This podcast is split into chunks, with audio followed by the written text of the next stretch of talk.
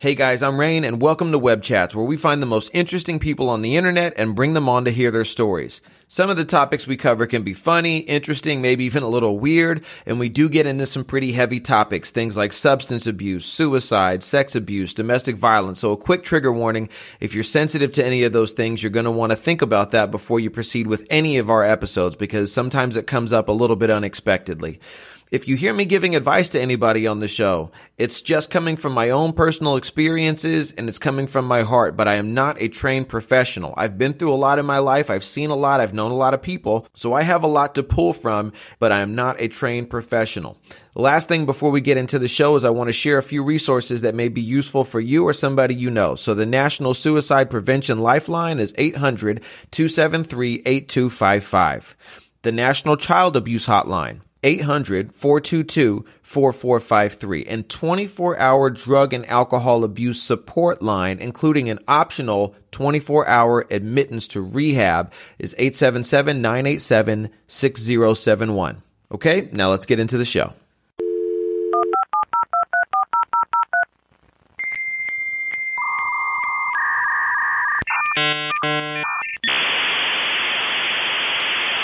Web chats connected. Hey, everybody, welcome back to Web Chats. Thank you so much for joining me again. I really hope that you're enjoying this shit. Leave a review, please. It really helps us to grow the show. Um, leave a five star rating if you think that it's five star. If you think it's shit, then turn this off. But if you're enjoying it, then please leave a five star rating. And if you feel so inclined, you can also go to patreon.com slash webchats and you can sign up to be a supporter. It's just $2.99 and it really helps a lot because my sister and I want to continue doing this and we love nothing more than to be able to actually make it our full time job. But I love my full time job. I run a business. I'm starting another company. I have my family. I mean, my life is absolutely full. Um, but it would be cool to be able to maybe cut off one of my projects and make this uh, one of my main things. Um, my conversation today is with Kenyon. That's not his real name, but that's the name he wants us to use.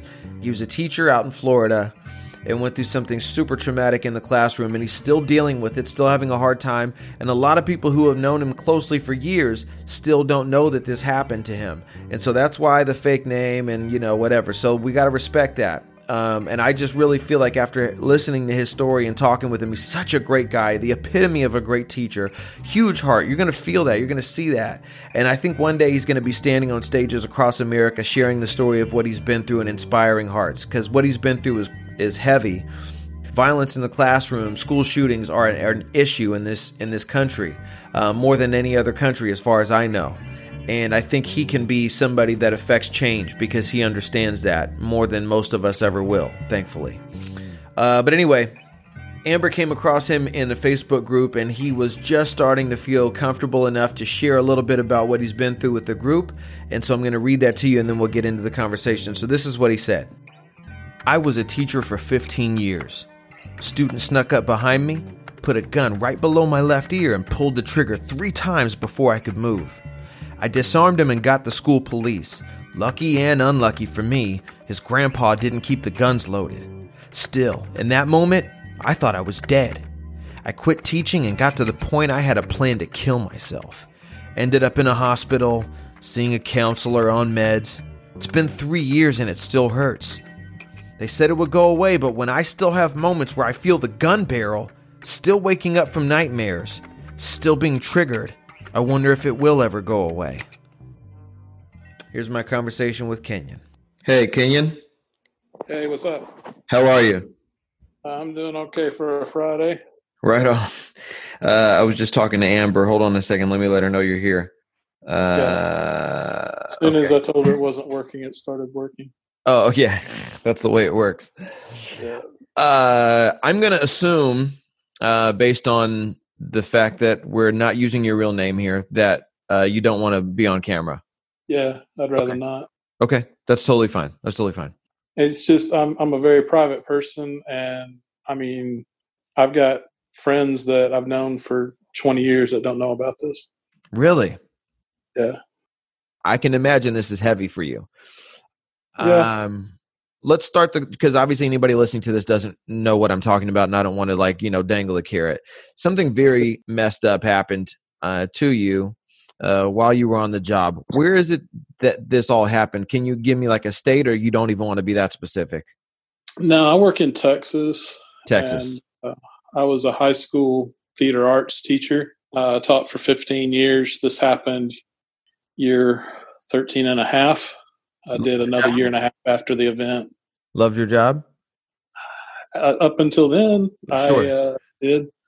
Uh, And uh, I mean, I'd had I'd had some shit go down, you know, before, but it was never anything like this. Hmm. Uh, I mean, it's just part of being a teacher. You deal with students that are volatile sometimes, and uh, and- Let's set the scene here. What kind of neighborhood? What, what kind of neighborhood was this that you, or, or what was the atmosphere at this school in particular? Uh, the school is a. Uh, it, it wants to think of itself as the upper class because for many many years uh, it was. It, I guess it was the upper class. Uh, it was you know mostly white Mhm. people that uh, had a lot of money because I'm in an oil area Oh, okay. and uh, over the past probably 30 years uh, or at least the past 20 it really has converted into a uh, more um, diverse school Okay. uh, and we have we have lots of uh, African American students. We have lots of uh, Hispanic students Mhm. uh, that come, or Latinx students that come uh, to the school now, and Mhm. so it, it it's like the community sees it as one thing, and you know the people working there and the trenches see it as something else. We we're really more of the feel of an inner city school that doesn't want that feel. Uh, so there's some there's some conflict going on there between like maybe the old roots and where it's trying to transition to. Is that accurate? Yeah, and our, our town was. I mean, it. I mean, if I told you the town, you could find a shit ton of history about you know all sorts of, you know, bad things. But uh, you know, What that- sorts of things? I feel like are we uh, I'll and, talk like, about. are we not are we dancing around like the the topic This- of racism basically? Yeah, this is racism, but Yeah. you know, my event had absolutely nothing to do with racism. Right. the the kid involved in my event was white, so it, Right. it didn't really, you know, that doesn't really play in. But it is a problem in my community. But I guess that's another show. No, but but I think that's important, and I totally understand that. Anytime you know you try to integrate two different, and I'm not even going to say races, but anytime you try to integrate different cultures, there is Sure. some friction that's created by that, right? Sure, and you know, the uh, school is named after a uh, general from the Confederacy. You know, Ah. so I mean, you Old know, oil money in a Confederate named uh, uh, school. Yeah, I, I Yeah. can start to paint a picture of the area now. Okay, and is this where you grew up, or did you just start teaching No. there? I actually grew up about an hour and a half away in a smaller town, and uh, I moved here it, when uh, I got married, and so I've been in this area for probably about twenty five years. Got it. And what made you want to teach drama and theater? I love it. Uh, I mean, it's something that I've done for um, since I was about fourteen. Cool. Uh, I started. Uh, uh, we didn't really have a drama program in my high school, and so uh, I was taking some lessons for singing and lessons for acting, and uh, at one of the local community colleges, and uh, they invited me to join their uh, production of Hello Dolly, hmm and I did, and I mean, it just it, it stuck with me, and so that was my my first experience, and I, I continued on, you know, the rest of my life doing that, and uh, I've I've done, I've directed, I've acted uh, professionally, and uh, also I'm a playwright. Uh, I've had some plays won some awards, so Awesome. uh, in that, uh, and I'm actually kind of writing a play about this experience as well as other people's experiences with it.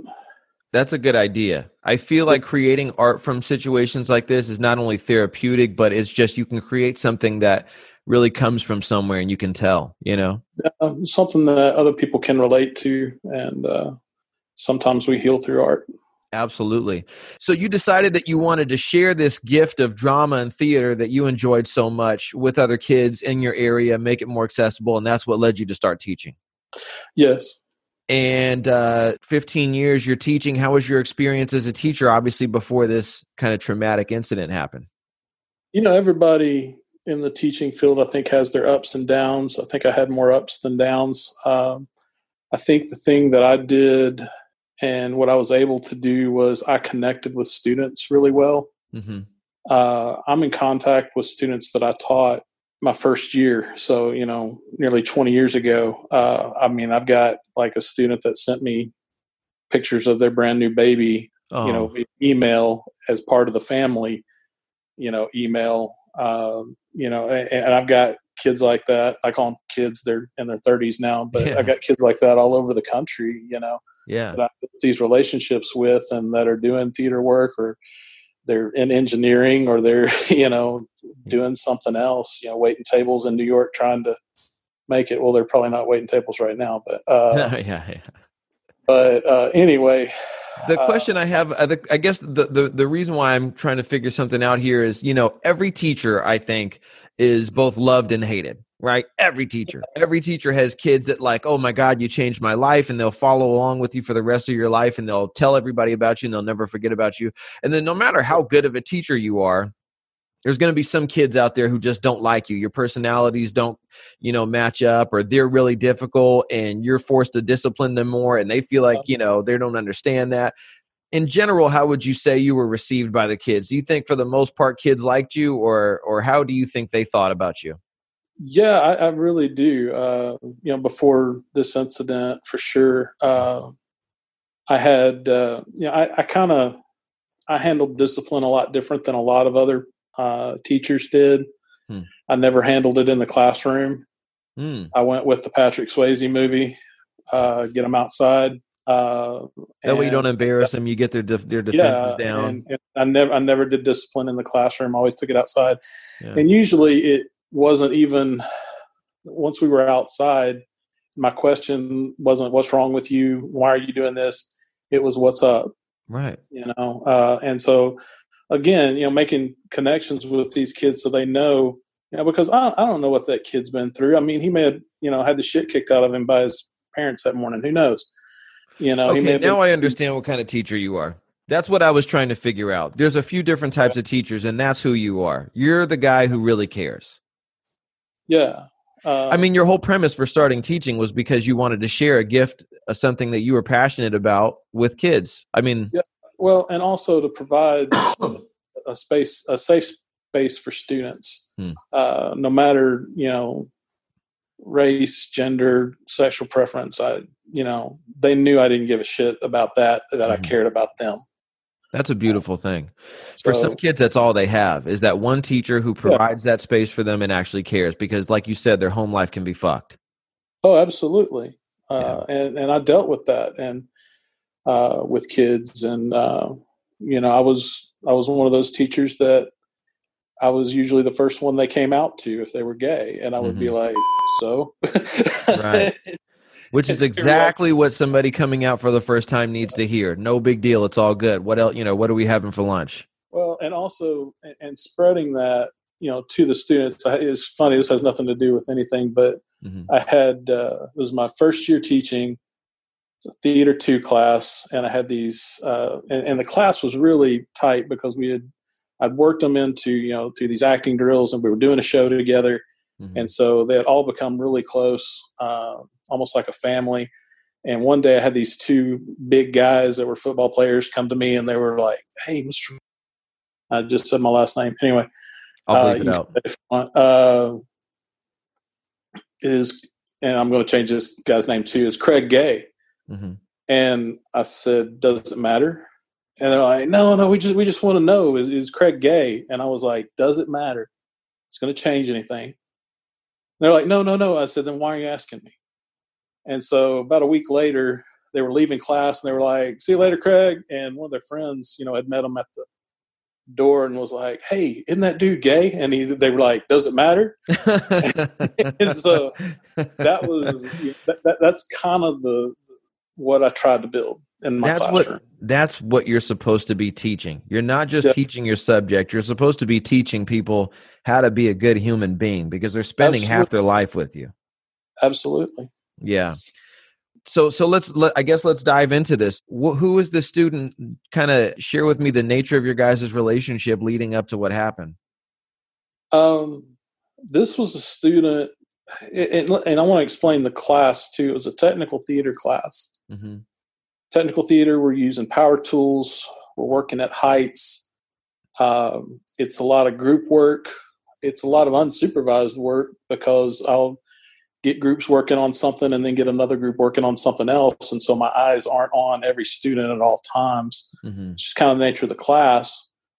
And this was a kid that I knew was going to struggle in this class. And so day one, I called and talked to the counselor and was just like, hey, uh, I'm not trying to get rid of this kid, but this is not the right class for him. Can we move him to, you know, my, maybe my acting class? Um, because again, I, I, I didn't want to dismiss this student, but I knew that this was a student that didn't have the self control, that didn't have uh, needed more structure. He needed eyes on all the time, and why? Uh, How did you see that? Uh, well, I had seen him in other classes, and also I had seen his modifications and his discipline. Uh, they have uh, personalized discipline plans. Mm-hmm.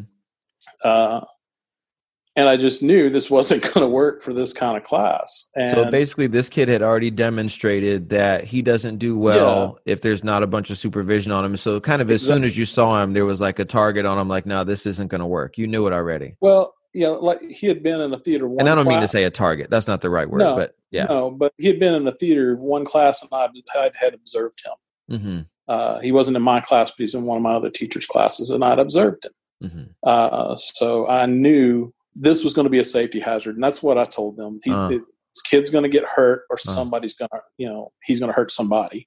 And you didn't try to get rid of him. You said, "Give him to me, but no. move him to my acting class, not this class." Which, which, I've done, you know, in the past before without problem. Okay, but, so he wasn't the first uh, one either. Well, it's like I had a kid who had uh,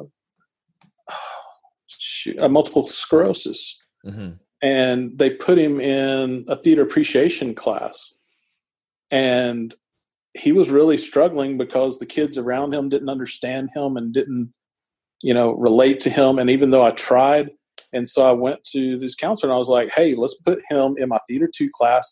That's a class where i've got you know it's a smaller class. It's a class where the kids are going to love him and they're mm-hmm. going to nurture him.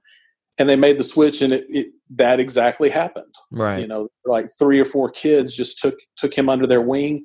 And you know i still see that kid around and he, he's so excited to see me you hmm. know yeah uh, but had he stayed there he would have floundered right so uh, you're creating these classes and therefore creating the atmosphere so you would be the one to know what's yeah. going to work for a kid and what's not and they got to trust you yeah. to make that decision yeah and and in the past i had it, it was a class that you had to apply for mm. but administration came in and put a nix on that mm. uh, because they just wanted numbers Mm, so you had uh, already tried to create some sort of a prerequisite, like let me review these right. to make sure they're going to fit. But then once right. they took that, it just opened the doors for anybody. Yeah, and you also have to understand, um, being that this student, and you know, honestly, I was thinking about this, and I was trying to think of his name, mm-hmm. and I can't remember his name. I've completely blocked it from my memory. Wow. I can still see his face, but I cannot remember his name. For the life of me, I couldn't tell you his name. Which is uh, interesting because uh, as we'll get into this, I have a feeling there's got to be some legal documents around this and everything else. And so you probably saw his name a lot after this.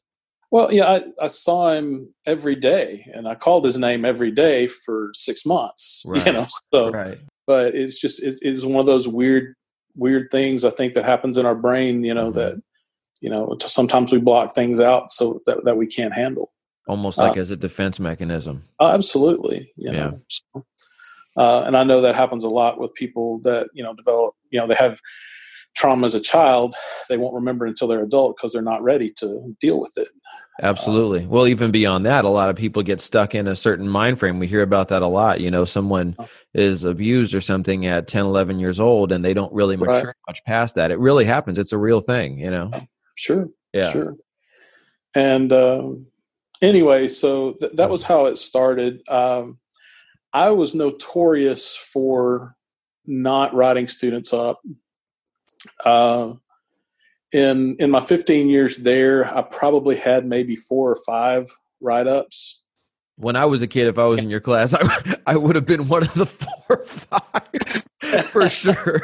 Yeah, I could piss off even the sweetest teacher in my school, man. Dude, I would have I would have pegged you the first day, and you would have been you would have been so happy to be in my class. I probably would have loved it. uh, but but anyway, I and, and I did not. And, and what I'm about to say is, I had more write ups for this student than all of my others combined, Mm, and part of that was covering myself. Got uh, it. and, and creating a paper trail Got it. because the student after you know I, I thought he was going to be put in a different class. They said no. Special ed students have so many more rights than a normal student. Um, and and I'll get into that a little bit later, and when it came to the punishment for the student. But Mhm, uh, mhm.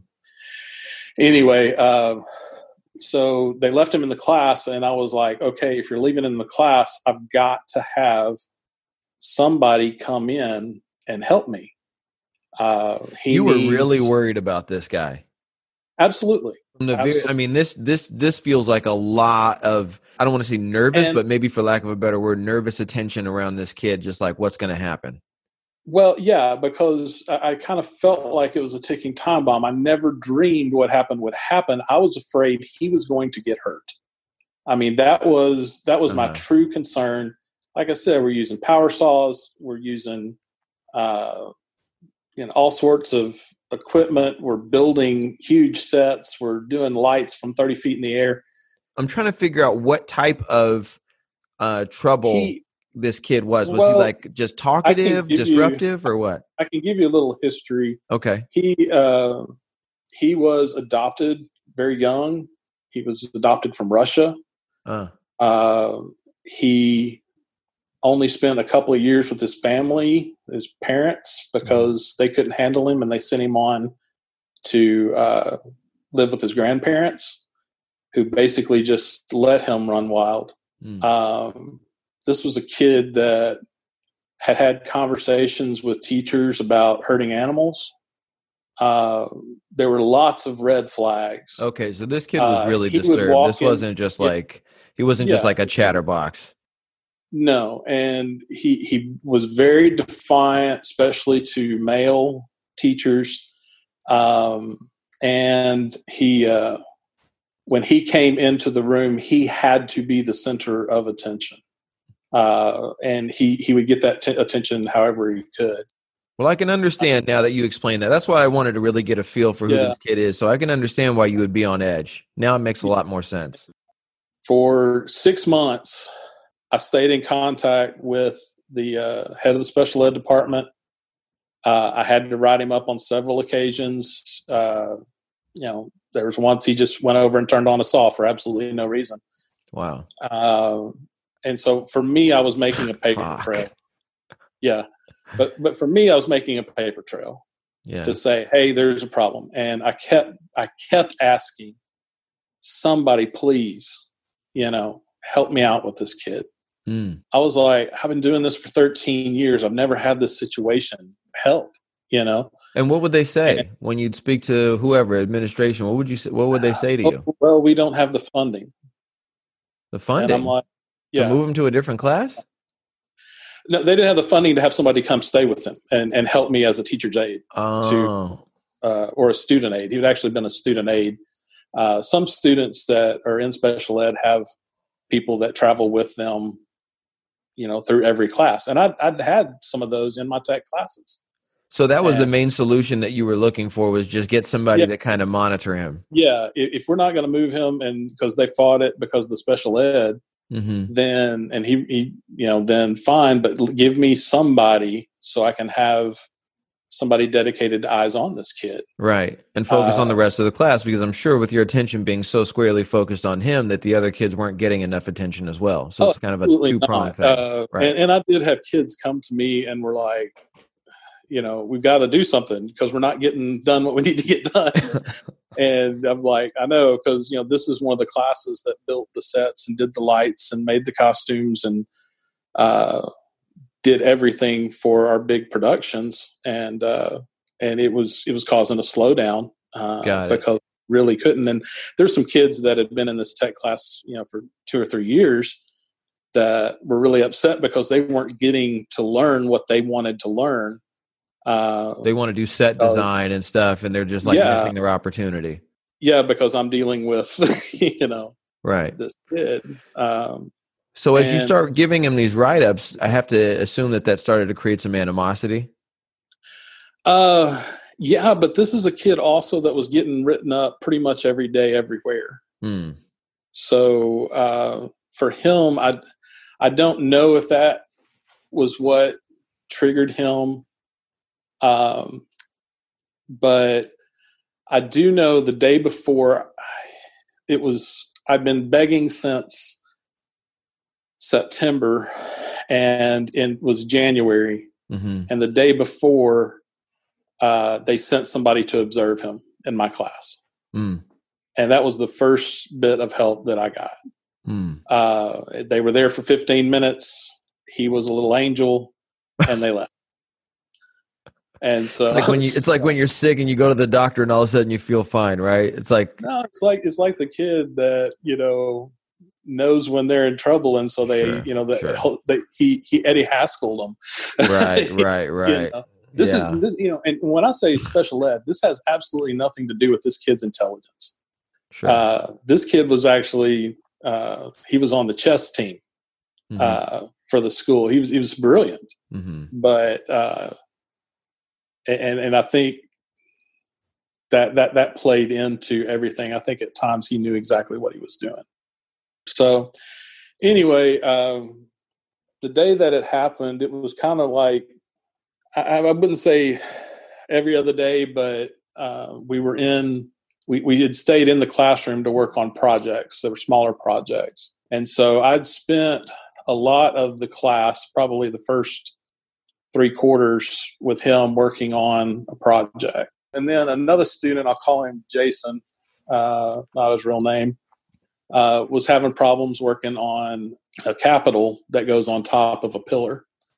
And so he asked me if, you know, I could come help him. And I was like, you know, sure, we've got about, I don't know, just a few minutes left in class. Uh, I told that kid to keep working on his project, but uh, when I started working with Jason and his uh, capital, he was having a really hard time fitting on. Mm-hmm and so we were trying to figure it out because we were measuring it and it should fit but it wasn't fitting. And so my mind was really focused in on helping uh, jason do this. Mm-hmm. and and we were both focused and he was kind of in front of me and you know trying to make this capital work and see what we needed to do and doing some sanding on it to try to make the opening bigger so so it would fit. And uh, and and I've been working with him for probably ten minutes, you know, but you know, raising my eyes to check on the other class and everything, but uh, all of a sudden, um, I felt behind my left ear uh, a metal tube, and um, I, I, I grew up with guns. My father was an avid hunter. Uh, I was I hunted to have time with my dad. Mm-hmm. Uh, I was never really into the hunting aspect, but I enjoyed, you know, drinking coffee with dad by a fire, you know, sure. and stuff like that. So, uh, but I, I, I know I knew guns fairly well. My father trained me and all of that, and I knew exactly what it was below my ear, mm. and I froze. Um, and the next thing that I remember is hearing the the hammer hit that he had pulled the trigger.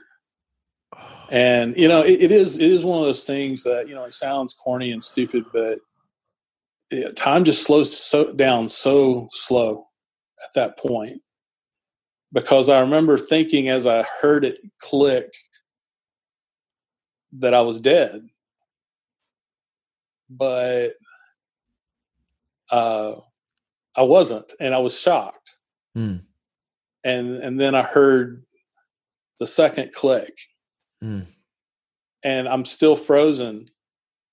And and I know it's it's probably from from the beginning to the end. It's maybe a second, but I, I just couldn't move. And then I heard that third click. You know he, that he pulled the trigger again, and finally my mind, I guess, caught up, Mhm. and I realized either it's misfiring or it's you know it, it's not loaded or something But we're not going to wait for click number four. yeah god damn it move you know Yeah. and so uh at that point i turned and grabbed the gun out of his hand i just turned it whipped around and just grabbed it and uh and he started laughing. And i told him to get the fuck out which you know that that's totally you know not my style in front of students. Um and, and at that point i just i needed him away from me. Yeah. and i needed him away from the students. I knew we had great resource officers uh and that they would take care of it from there but i uh i, I just could I, he had to go uh and i think it was for me because i'd gone from now from you know I- and i've learned a lot through this because i just always thought there was fight or flight but there is that third freeze Mm. and i had gone from freeze to fight Mm. and I, i'm a big man and uh at that point i was having to really control my rage Mm. Uh and he he ran off i turned and looked at jason and he's just still sitting there you know and his mouth has just dropped Mm. uh because he just watched this happen Mm. and I uh, I said, "Are you okay?" And he was like, "Are you okay?" I don't know if I ever asked. How old are these kids? high school. Uh, What grade? Sophomore? The, this class that have to been sophomore to seniors. Okay. So they're uh, so there's 16, 17, 18, 15, 16, 17, Yeah. something like that. Okay. Yeah, Yeah. Okay. and and this kid at that time was a sophomore. Okay. And so anyway, I'm just like, I, I realize I've got there's things I have to do now. hmm Um, and so So you're standing in the I- class with a gun in your I'm- hand. Yeah. And, and and the bell rings which i think was the best thing that could have happened. And so everybody clears out. Some of the kids in the class never even saw it which i'm grateful for hmm uh, because they were working on their stuff. Um, but anyway I I, I I I have a safe in my uh, in my classroom and so i put the gun in the safe because I didn't want you know anything else to happen. And then I went and found the this kid's principal. I didn't send an email. I didn't make a phone call. I was like, "Fuck it, I'm going and we're talking face to face." hmm And I told him what happened, and he was like, he he was he was an assistant principal. He was very you know supportive of me. He was like, "This kid's gone. You know, you never have to worry about this kid again." La di da di da. And uh, I said, okay. And I looked at him and I said, I'm leaving. I've got two more classes, but I'm leaving. hmm Uh, I said, I can't be here right now. And so uh, they they pulled another teacher uh, that had off periods to, to cover my last two classes. And I remember uh, getting in my car and uh, I just felt like I couldn't go home. Uh, and so there's a park that's close to the school, and I just parked in the park. And I started to, excuse me, It's okay. I guess I should say the the gun ended up being unloaded, but uh, of course, you know, I didn't know that at the time. He had taken it from his grandfather. That changes nothing. And uh, anyway, well, it changes something. Thank God you're still here. But yeah, I'm still alive. That's the only thing that it changes. But yeah, so I, have got to get off campus, and I, and I but I don't want to go home with all of this, you know, going on in my head. Mm-hmm.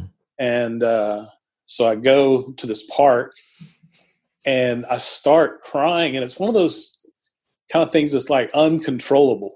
Mm-hmm. Uh, I mean, it's it was it was bizarre. I thought I was having a nervous breakdown, and uh, so the forty year old teacher calls his mom, mm-hmm. and uh, and and I can't talk, mm-hmm. but she knows something is wrong, mm-hmm. and uh, so anyway, she just starts talking to me, uh, and then she starts praying for me, which my mom is a very religious woman I'm like the anti-religion kind mm-hmm. of guy. Not not really anti-religion. I'm just uh, I'm an atheist. So mm-hmm. anyway, but but hearing that you know soothed me. You know that she was you know praying for me, um, and I believe that did help me uh, mm-hmm. uh, to kind of pull myself back together. But I was there probably for half an hour in my car. I'm sure people that saw me thought I was going nuts. I thought I was going nuts. Um, well, I think but, it makes a lot of sense. You had so much emotion yeah. around that moment and had to keep your composure. Yeah. But as soon as you got to a place where you could let it out, it's a lot. Yeah, and and, and actually, before I left the campus, I had to write up what happened exactly mm-hmm. as well. And so that was something that you know got to get this done. Mm-hmm. You know, and then getting off campus and then just fall apart. Mm-hmm. Um, I called my wife. Um, I had her meet me at the house and I told her what happened. Uh, she's kind of a mama bear she wanted to go take care of things herself uh, at the school. Uh, but uh, anyway, you know, the, the, the, next day I get back to the school and, uh, you know, they didn't offer any time off or anything. Uh, no police involvement? Uh, yeah, there was. Mm-hmm. Um, and they asked me if I wanted to press charges. And at that point in time, by that point, I was like, look, this kid needs help. you know, putting him in the system is not going to help him. You know, I don't want to press charges, but I want some certain things to happen. Right. And so, uh, because I did have to turn the gun over to, you know, the police and, and all of that. I mean, I uh, wonder what was the interaction between you and all these people in the faculty that you've been trying to tell them for months that this kid was an issue, and then well, this happens. What's your next interaction yeah. with them?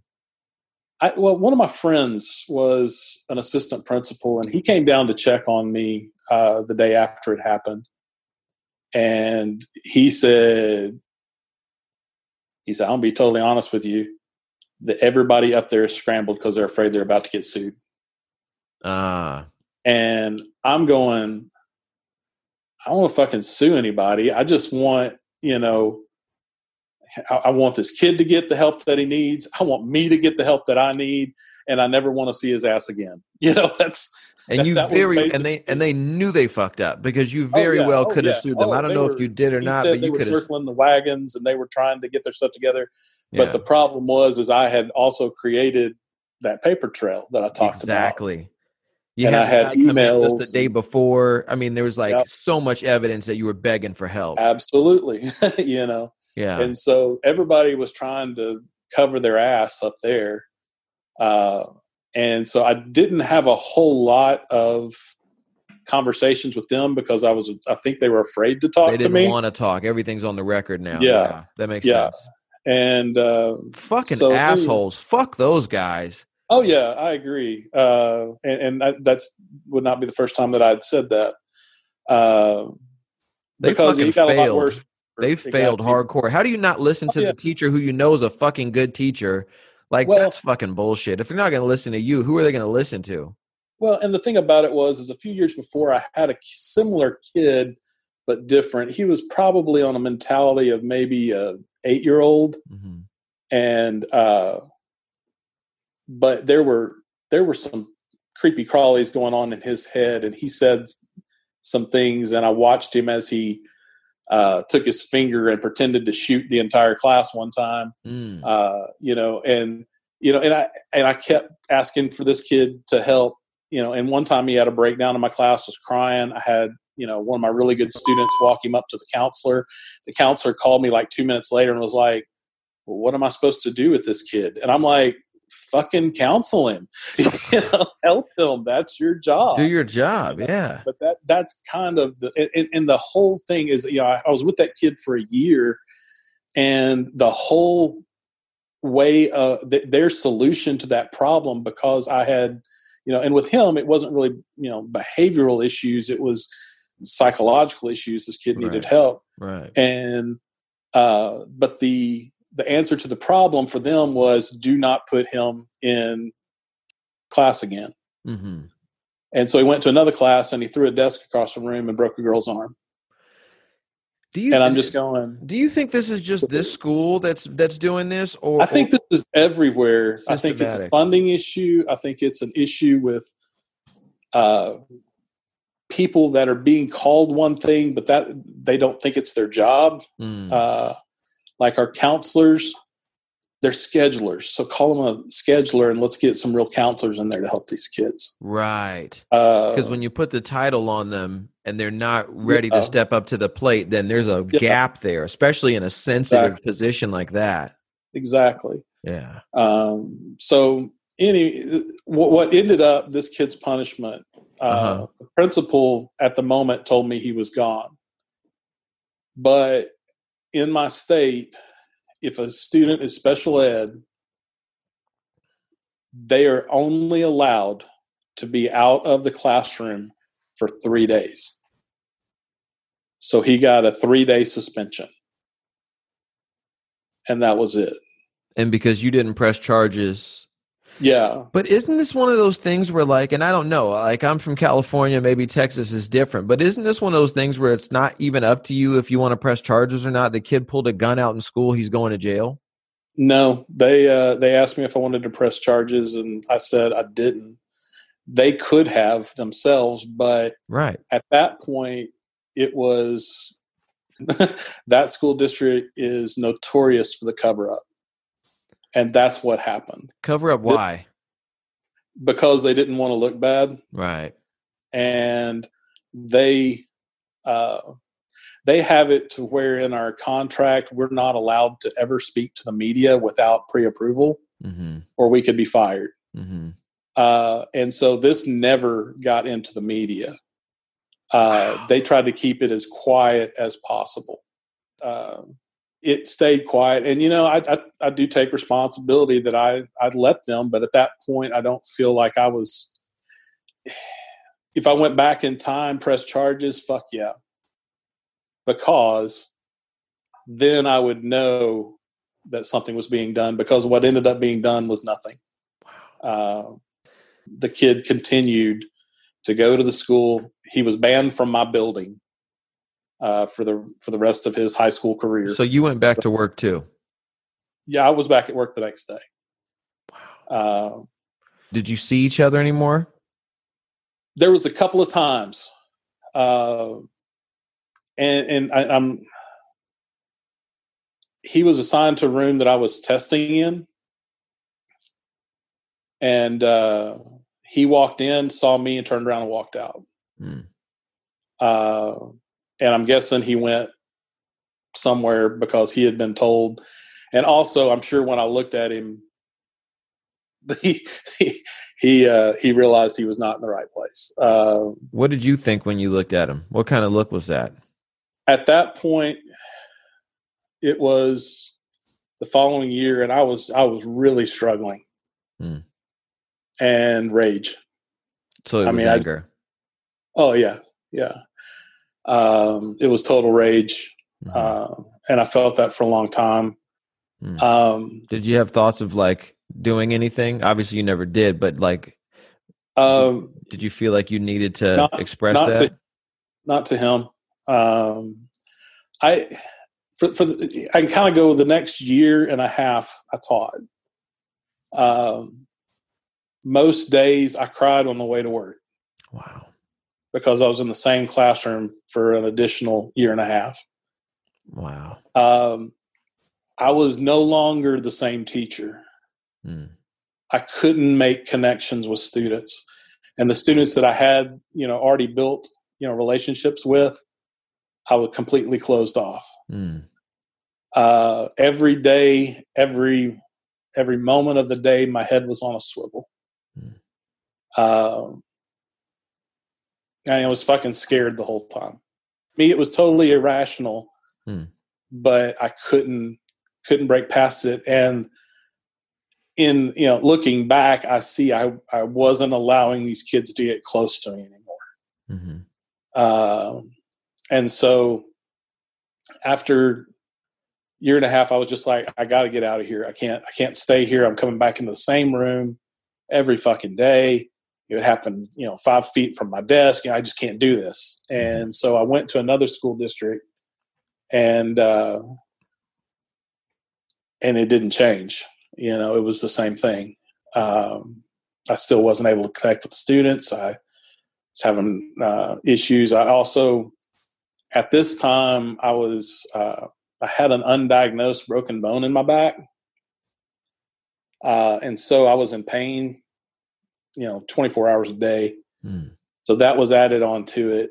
This is a low point. Uh, and, uh, and I decided at that point, I, would seen that the school provided a, they, they sent me to a doctor who gave me a pill and said, you take this and you'll be fine. Mm. I wasn't. Mm. They sent me to the psychologist who was a complete and total fucking asshole. Um, when I went in and started talking to him about this, he started talking about his gun collection uh, and shit like that. Exactly, that's what I said, uh, and started you know spouting Second Amendment shit at me, and I'm just like, wow. dude, you know, wow. Uh, and so I lasted I think two sessions with him, and I was like, I'm out. I can't do this. Is not doing anything but making me more angry. Mm.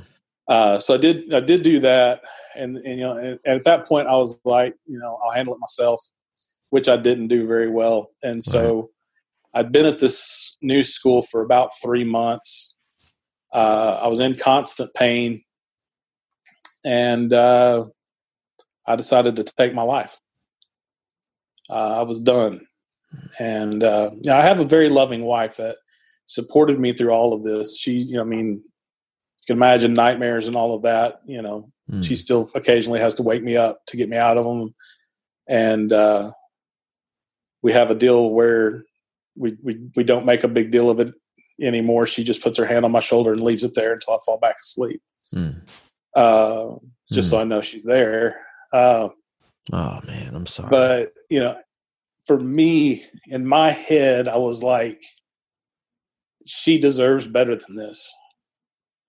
And I started adding things up mm.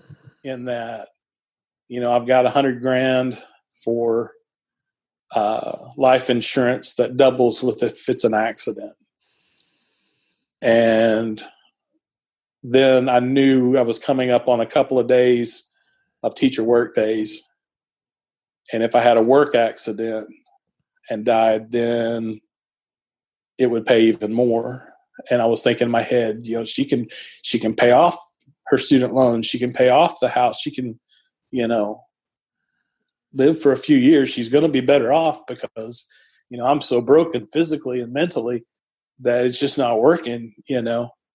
And uh, so I, I made a plan. I I uh, I take a blood thinner for a blood condition I have.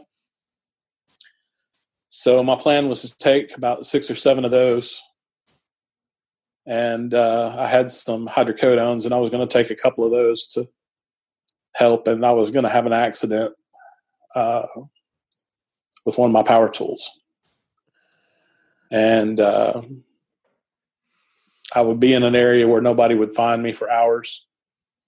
I was going to leave my cell phone on my desk. So it looked like an accident.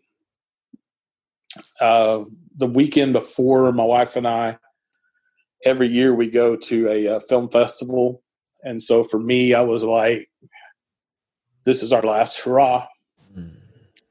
and so we went, and uh, you know, I had a good time, but you know that was hanging over my head the whole time, and she knew something was wrong, and she just kept after me, and. Uh, her Scotch Irish got up and she she finally you know confronted me and said, "You've got to tell me what's going on. You've got to tell me." And even though I didn't want to because I knew she would ruin the plan, uh, I told her uh, what I was going to do, and uh, you know we we had that conversation, uh, and uh, you know, of course, she told me that I was worth more to her than all the insurance and all of that. And uh, she was like, insisted I get help. And uh, so I went to my new principal, who I uh, at this school, who I have to say is a hell of a guy. And I just I was very straight with him, and I told him. Uh, I didn't tell him I was going to do it on campus, but I, I, told him I'd made a plan. And uh, anyway, um, he fully supported me in whatever I needed to do. And I still, I'm still in contact with him. We email every now and then, uh, checking on each other. And um, I went from there and went to the hospital, uh, the psychiatric hospital here in town, and I spent the next week and a half there um, I found out that uh, you know the I, would also been you know once I got I, I, never saw the doctor at the school supplied me with the, you know again and I went to my doctor and he gave me some pills found out that that was probably the wrong one. Uh, had some intense one-on-one counseling had a lot of group sessions. First two days I was there I didn't do anything but cry. Mm. uh, but uh, by the last the last few days, I kind of felt like you know I uh, was kind of getting my feet under me again, and I got. And another thing was is before all of this, I tried to get a psychiatrist to see me, but none of them were taking new patients. Sorry, I don't know if you can hear my dogs or not. A little bit, but that's okay. Uh, they go how did you? How did you? How did you claw yourself back? I'm wondering because I totally understand. The uh, you had got it in your head that you know you had got it in your head that your wife would be better off without you, and you're going yeah. through this pain and it's tormenting. How did you end up coming back from that? The the week and a half in the uh, hospital really helped, and I connected to my psychiatrist, mm-hmm. who was the one that I'd tried to see and they had already told me I was going to see her there, just you know, kind of intake kind of thing because she was the next one up. And she listened to my story and said, "You're now my patient." Mm. Uh, it took me on, even though she wasn't taking patients. Uh, and so, with her her help, um, I started going to an actual good counselor uh, that helped me, you know, as far as as they could take me. Um, I, I also, I, I, I changed uh, one of my doctors. They were, you know, I was having this back pain, and so I was seeing this back doctor, mm-hmm. and so I changed doctors, and they pulled up my MRI that the other doctor had done, and uh, started talking to me about this broken bone in my back. Mm-hmm. And I was like, "What are you talking about?" And there's like right here. It's on the MRI. Your doctor's never said anything to you about this? Wow. And I was like, no, they've been telling me this was in my head. uh, and I needed to lose weight, which is probably true. But uh, they were like, no, you have a broken bone right here. And it's, it happened a long time ago. It's not, never going to heal. We got to manage your pain from now on. Wow. And I was just, you know, and, and I think hearing that and knowing somebody was going to help me with the pain it was like that gave me hope you know one less thing Uh, what did what did your therapist do to help you build back into some some self worth? Because feeling like you weren't worth, you know, Yeah. weren't worth it or weren't good enough, or you know, were bringing your wife down and all. How did you build yourself back up? Well, with, with that therapist, I uh, I worked on tools to help with the anxiety. hmm Uh, he also explained to me what happened because I took that freezing. And you have to understand, I'm, I'm a guy that I I- I'm a natural protector.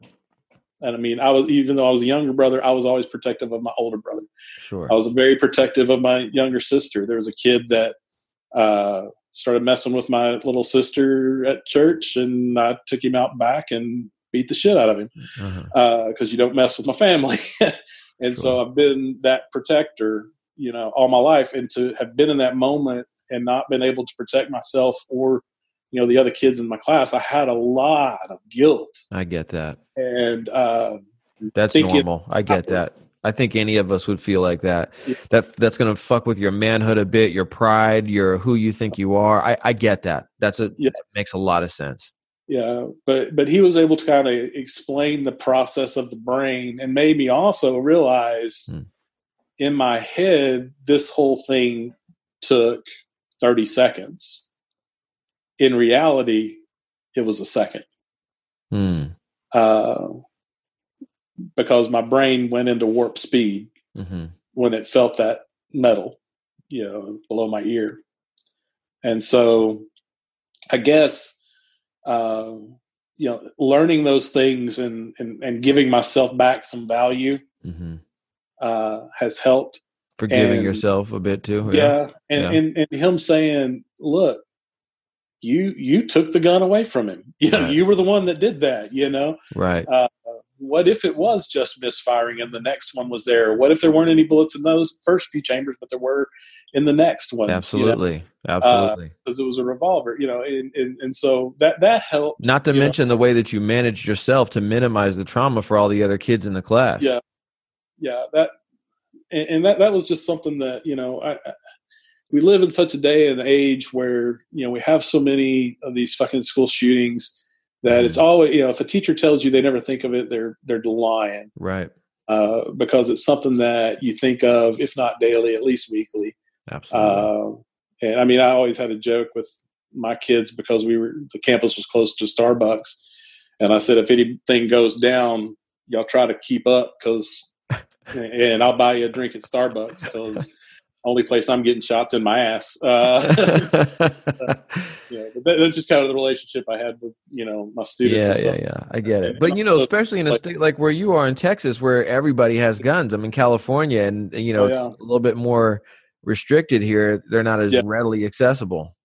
Oh yeah, I mean, you can walk into Walmart and get your milk, eggs, and uh, shotgun uh, anytime you want. so, uh, I mean, we have specialty stores of just guns. uh, So I mean, it's Yeah, Yeah, yeah, yeah. I'm- a town of less than a hundred thousand, and we have at least three that are just totally dedicated gun stores. So yeah, yeah, yeah, yeah. it's uh it's always around and and, and i want to say and i told your uh, person that contacted me you know I'm, I'm not over this uh i mean i still i'm still dealing with it and i feel like you know the one therapist took me as far you know as they could with what they did. And uh before the coronavirus started i was seeing a new therapist uh and they were gonna this uh, they're gonna try a new uh thing called I think it's M EMDR, uh, and it's something about uh, how the brain processes and uh, it uses like these physical vibrating things that you hold on to, and some people use lights and stuff, but it's something that the U.S. military uses uh, to treat PTSD, and so. I've I started that, but you know it's kind of hard to do over a Zoom meeting. Uh, so uh, Sure. I, I, I've kind of been out of counseling during this time uh, because in my work I, I live on the computer and I just don't want to do therapy by computer. That Do you still doesn't- teach? I don't. Uh, I work at a college, and um, I create films for the college. Mm-hmm. Uh, work with the uh, teachers. Uh, I don't see students. Um, I've worked with some students there. Um, I teach an online class uh, at a university. Mm-hmm.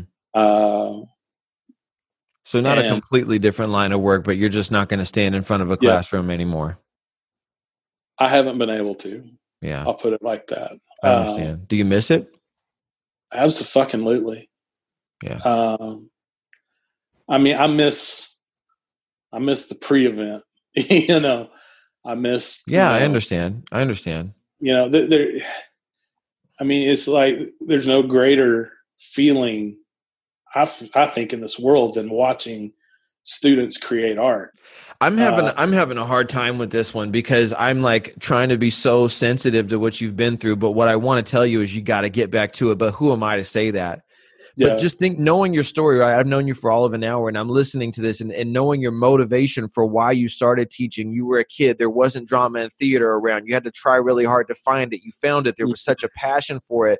You said, "I got to share this with other kids." You're sharing it with other kids you have these relationships that you build with these kids that are probably so impactful. You sound like you were one of the best teachers out there. There's kids that are still reaching out to you that you've made a lasting impact on them. And then this incident happens and you don't i'm not going to say you throw your dream away but you completely change course you knew who you were you knew what you wanted yeah. you were on track with who you were and this thing just threw you off and i swear like i just you got to get back on that same path you were on you knew you you found your calling you know what I mean? Yeah. And and that, I think that's part of it because I've gone through a grieving process mm. of losing that. Yeah. Um, I mean, and I still work in the arts. I mean, I still and you're still uh, here. You can teach until you're theater. fucking ninety, and I don't know how yeah. old you are, but you sound young. You can still. I think yeah. I think it's great to take the hiatus and allow yourself that time to recover, but I wouldn't yeah. I wouldn't grieve it as if it was gone. You still have life in right. front of you and you can always step back in front of that classroom anytime. You know right. what I mean? Yeah, I, I, know you say that. I know. Who am I? Who am I? I under, and that's what I'm saying. I was like, I sh- shouldn't even say this, but this is you the. You say that, and I mean, I've got like, mm. I, am already tensed. I mean, I'm just. I know just thinking about it, my, my whole body's tense. Well, now's not the time. Yeah. You know, yeah. now's not the time. I'm not ready. You know, and, yeah. and, and honestly, I have had the passing thought of going back, but I, I I can't go back until I know I can go back and build those relationships. Right.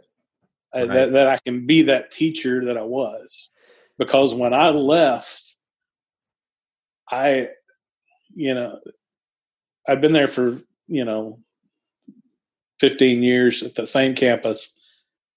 And I felt like I was doing a disservice to the kids by being there. Right.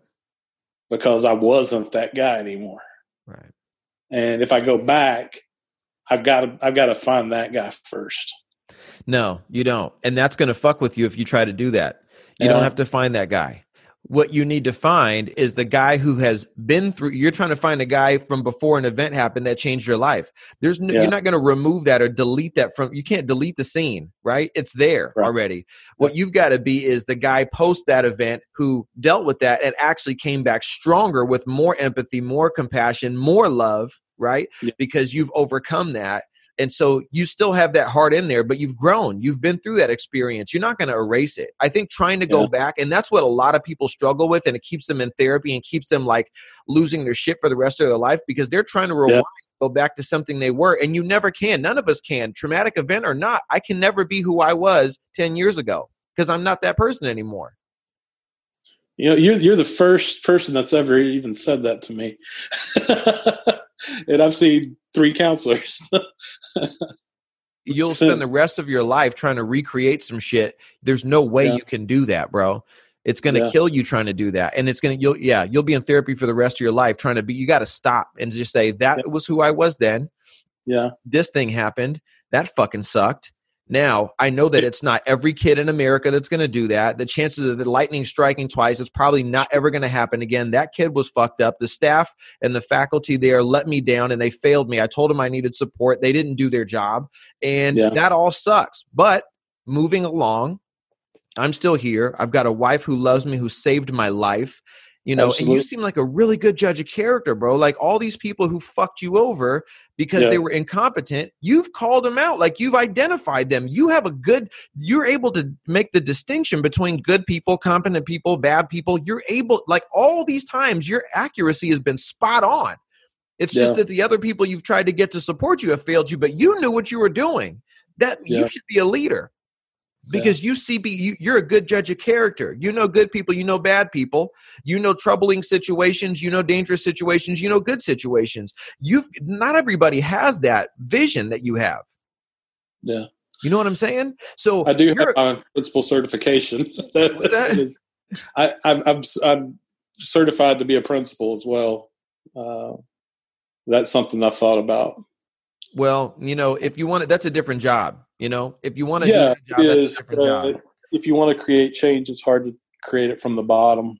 Right, right, right. Yeah, I mean, if if if your new passion is, hey, I was a teacher, this is something I've been. And just think about how powerful that is when you stand up in the auditorium in front of the school and say, "This is what I went through." When you stand in front of the faculty and you said, "This is what I went through. I was a teacher. I sat in your shoes. I know what it's like to not get support from the administration." Then this is what happened. But I'm back because I want to make change because this needs to be yeah. done better. You know what I'm saying?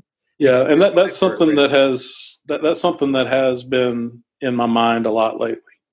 There's a great chapter you have behind you, and there's a great chapter you're in now, and there's a great chapter coming next. And don't try to go back to chapter two. It's time for chapter four, five, or six, or wherever you are. You know what I mean? Right on. Right on. Appreciate that. Hell yeah, take that with you. Absolutely. Thank you. You're a good dude, man.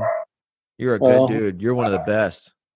Well, you know, I've I've told my wife and even cried over it. I just want to be a good man. That that's that's been my my mantra. Uh, I just want to be a good man. You are. I'm a good judge of character too, and I know your heart. I already figured you out. I know your heart. Everything you've ever done in your whole life has been about protecting others or giving or loving. Like you're if you're not a good man, who is? Mission accomplished, bro. You're a good person.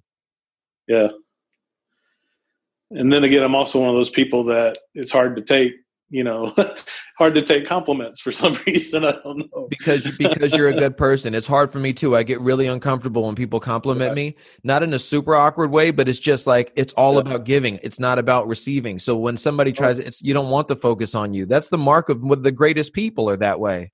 Yeah.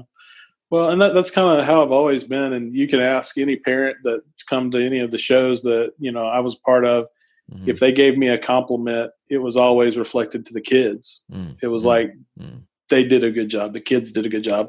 They're the ones that did it, you know, because because I was so uncomfortable taking, you know. Here's the one. Here's the one thing, though. The caveat, right? Here's the one thing. You got here's. You don't want to do that to the extreme. At some sure. point, you also, as uncomfortable as it may be, you have to be able to stop, pat yourself on the back, and say, "But you know what? I'm the motherfucker too. You know what I'm saying? yeah. because otherwise you won't be able to have the confidence and the strength that you need to go on and continue doing that good work in the world. You have to also build yourself up and take care of you and say, you know what, I'm pretty all right, okay. I, you know, I've done some shit. We'll admit, you know, when I would sit out and see those shows, I would be saying, "Damn, I'm I'm good." Damn but- right.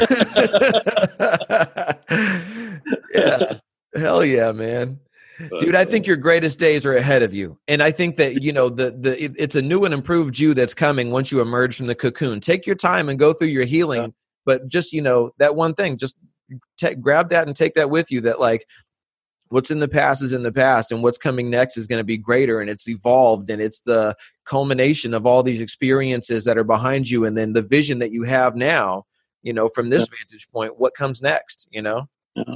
I also want to say I'm, I'm, excessively grateful for the job that I have now. Uh, I've mm-hmm. got an amazing boss. Uh, we, we've become good friends, and he's actually I, I, let him in on you know my past experience, so mm-hmm. he would know you know if I was having a bad day or whatever. Uh, and he's been you know amazingly supportive, and uh, and, and, it was really funny because it fell in my lap um, because nobody else wanted the job, and I had actually already been given uh, uh, approval to retire early mm. from the uh, retirement due to the PTSD. Mm-hmm. Uh, and but I was having to wait because I was teaching that online class mm-hmm. Uh, to start it, and then this came you know the month before that and i started working there and my, my thought was if i don't like it i'll just quit and retire. It'll be fine. Right. But you know I, I, I enjoy my work that i'm doing now and i've got a great support and i think it is a it, it's a grant position so it's only there for another two years. So mm-hmm. uh, eventually i'm going to have to shit or get off the pot but which is probably a good thing you know? Yeah yeah yeah. Um I wonder this, right? Is like I know that we've changed your name for this episode. There's a couple times where you mentioned uh, you know, names and I'll make sure that we go back and clean it up before we air this so nobody will hear any yeah, of that. Pretty much every name that I've said I've made up.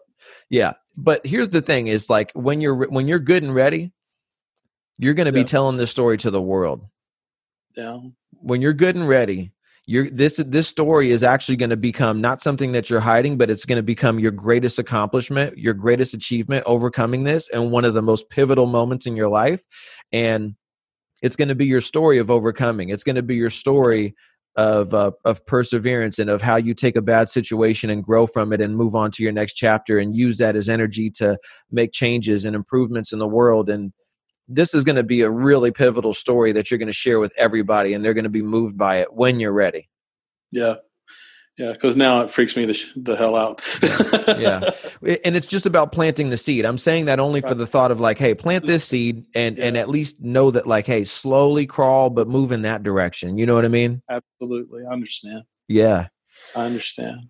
Well I appreciate all the time and I appreciate you sharing and being such an open book. And uh, fuck, man, this was a heavy story. I didn't expect all this. I knew it was going to be deep, but uh, you had me yeah. crying over here, just uh, well, feeling for you, man.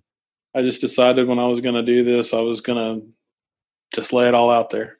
Um, and, and the one thing I would say is, you know, if anybody is out there and they've been through something traumatic or, or, or not, I, I, I, think to get to the point of wanting to kill yourself, you have to have been through some some shit. Uh, look for that opportunity to ask for help, and if there's not one, make one because there's help out there. You know, call you know call a hotline, call a friend, call somebody uh, before you for before you you do it.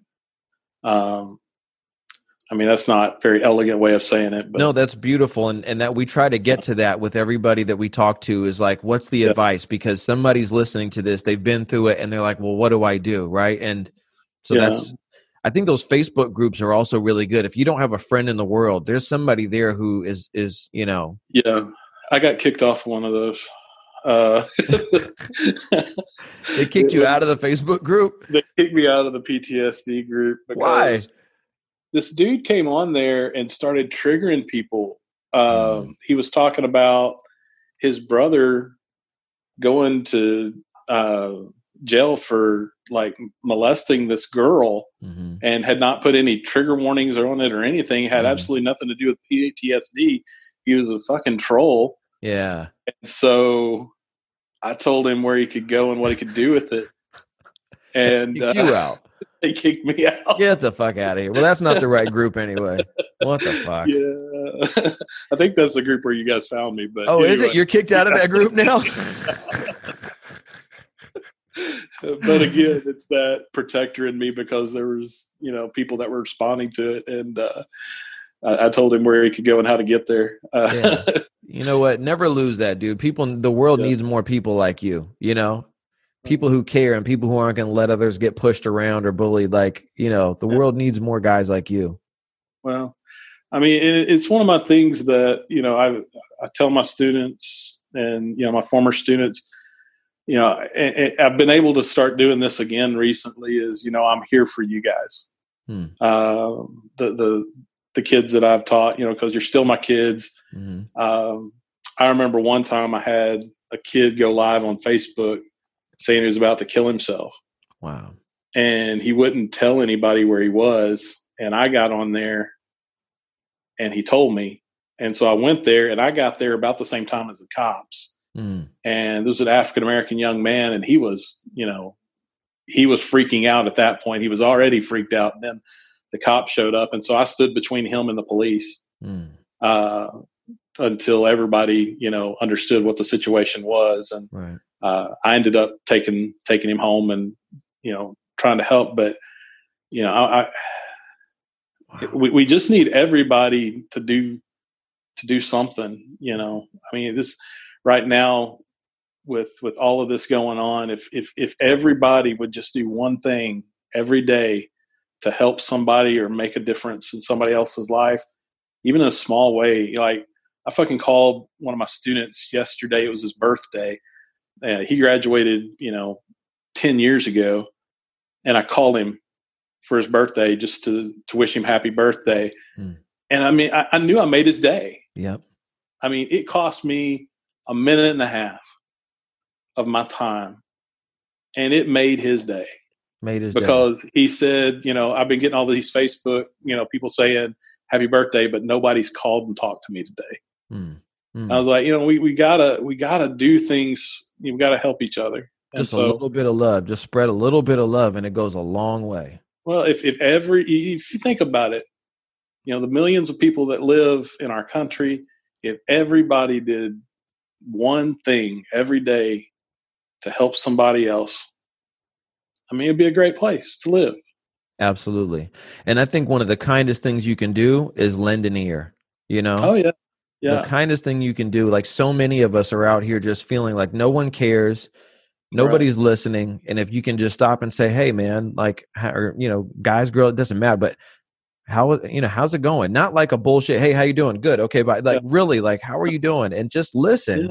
that can that can make the world a difference for somebody just that alone you know and that that was the other thing you know when i was going through you know and as i continue to go through is i don't have people that you know reach out like that we don't do that anymore mm-hmm. and uh yeah, I can't think of anybody that's, you know, you know, called to check on me or, you know, stuff like that. You know, I have my family and, you know, close friends, but, mm-hmm. uh, yeah, I, I've realized, you know, that my friend, my close friends have gone way, way down mm. over the past, you know, three years. So, uh, I think it's the trust thing as well, just and not wanting to uh, the, the connection is weird again. Yeah. And sometimes we kind of grow out of relationships with people and trying sure. to go back and stick with those and recreate them and all that. Again, you know, there's just so many times we can't go back. As nostalgic and as oh, fond yeah. as those times and relationships are, sometimes the only path is forward, you know? Yeah. And it looks different. Uh, I will make sure that you get the link to this when we post it so you can check it out. And appreciate that. Absolutely. And uh, keep doing what you're doing. I fucking love you, dude. You have such a good heart. I can already see it just from knowing you for an hour and uh and just keep keep that in mind that you can't go back, you can only go forward and I think that's what you need to really clear your path and get out of this situation and move on. Just just it's a new you coming. Yeah. You know I what I mean? Absolutely. Love you, brother. If you need anything, I'm going to I'm going to is it okay if I connect with you on Facebook? Oh yeah, I'd love that. That'd be great. Okay, so let's keep up then. I'll talk to you soon. Take care. Sounds bro. good. You too. Hey guys, I just want to leave you with one last word on that. I mean, beautiful conversation. Just like I said, great guy, great big heart, passionate. Reminds me of one of my very best friends. And just like I told him, honestly, I really hope that he finds it in his heart to make it back to the classroom someday because, man, we need more great teachers like that. That guy really deserves to be in front of the classroom, following his calling, doing what's in his heart, and those kids need him. Kenyon, I'm pulling for you, brother. Get strong, get well, and get back out there when you can. It's a new you coming. It's not the old you. It's a new you, a better you, improved you, stronger, more well rounded, wider peripheral vision, more experienced, more insightful, more loving.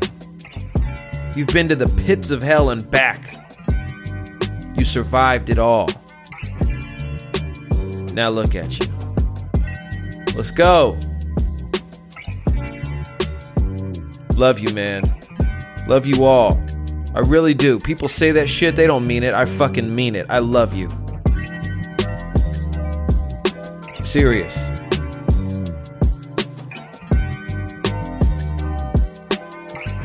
All right, till next time. Web chats. Thank you for joining me. It's an honor to do this. Honestly, it is. Peace.